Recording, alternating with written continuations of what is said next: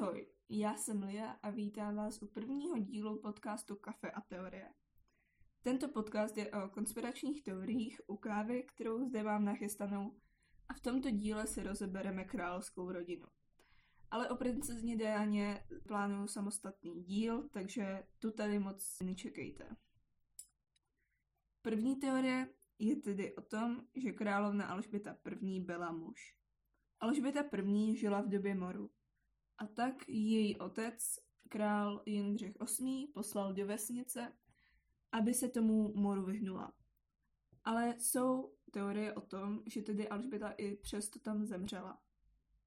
A lidé se báli, aby ten král Jindřich VIII je nedal popravit a tak hledali někoho, kdo by byl Alžbětě první podobný. Byla tedy nahrazena mladým chlapcem, který vypadal dost podobně. Prý se měl jmenovat Neville. A tak ho převlékli za tu princeznu.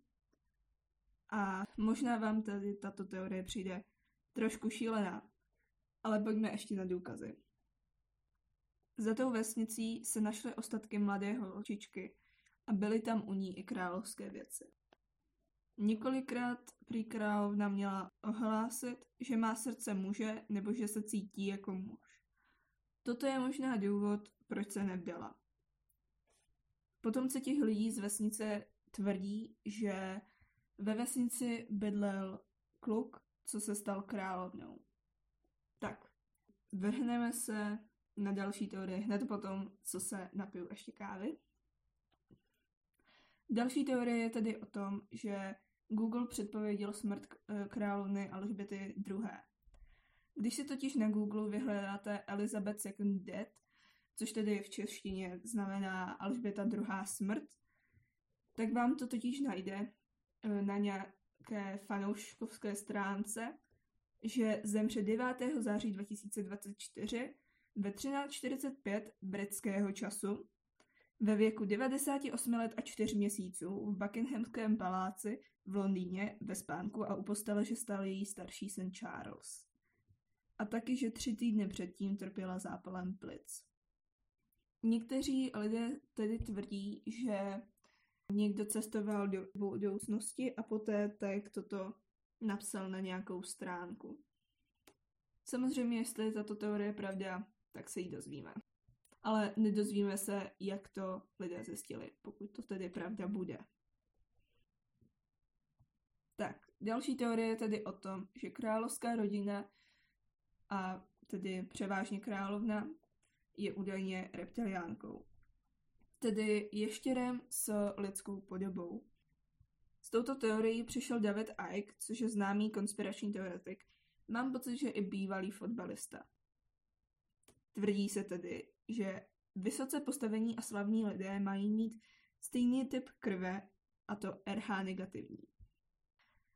Konspirační teoretici tedy tvrdí, že tento typ krve měli kdysi ještěrky, nebo dokonce někdo z konspiračních teoretiků zachází tak daleko, že si myslí, že tento typ krve měli i mimozemšťaní.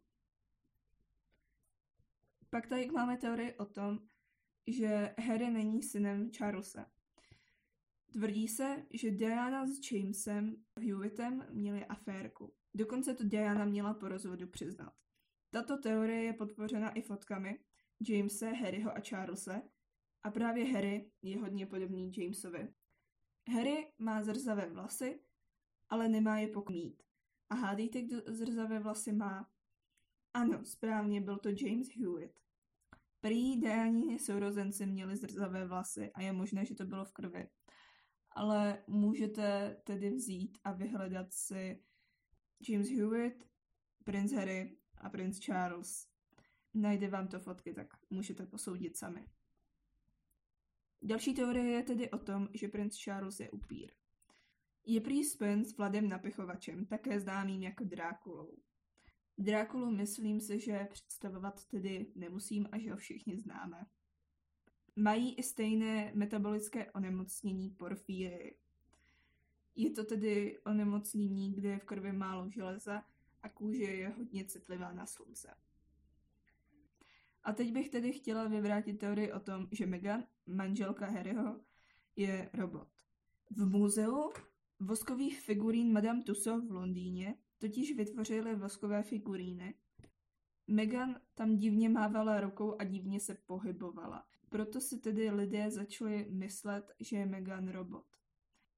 Ale opravdu to tak není, byla to vosková figurína v muzeu voskových figurín. Tak a ještě tady mám jednu teorii tedy o tom, že princ Harry s Meghan, když odcházeli z královské rodiny, tak vlastně, že neodešli, ale že je to tedy o tom, aby získali i přátelé a nějakou moc i v Americe. Já tady k této teorii tedy opravdu nevěřím. Já si myslím, že tedy odešli, protože v jednom rozhovoru Harry řekl, že pokud byste věděli věci, co já vím o tom, co se stalo mojí matce, tak byste udělali to, co jsem udělal já. Nebo něco takového řekl, což tedy Harry asi nějak tuší, že za tu smrt jeho matky mohla královská rodina. O tom tedy až příště. Uslyšíme se u dalšího dílu podcastu Kafe a teorie. A já doufám, že se vám tady tento první díl líbil. Tak se mějte. Ciao.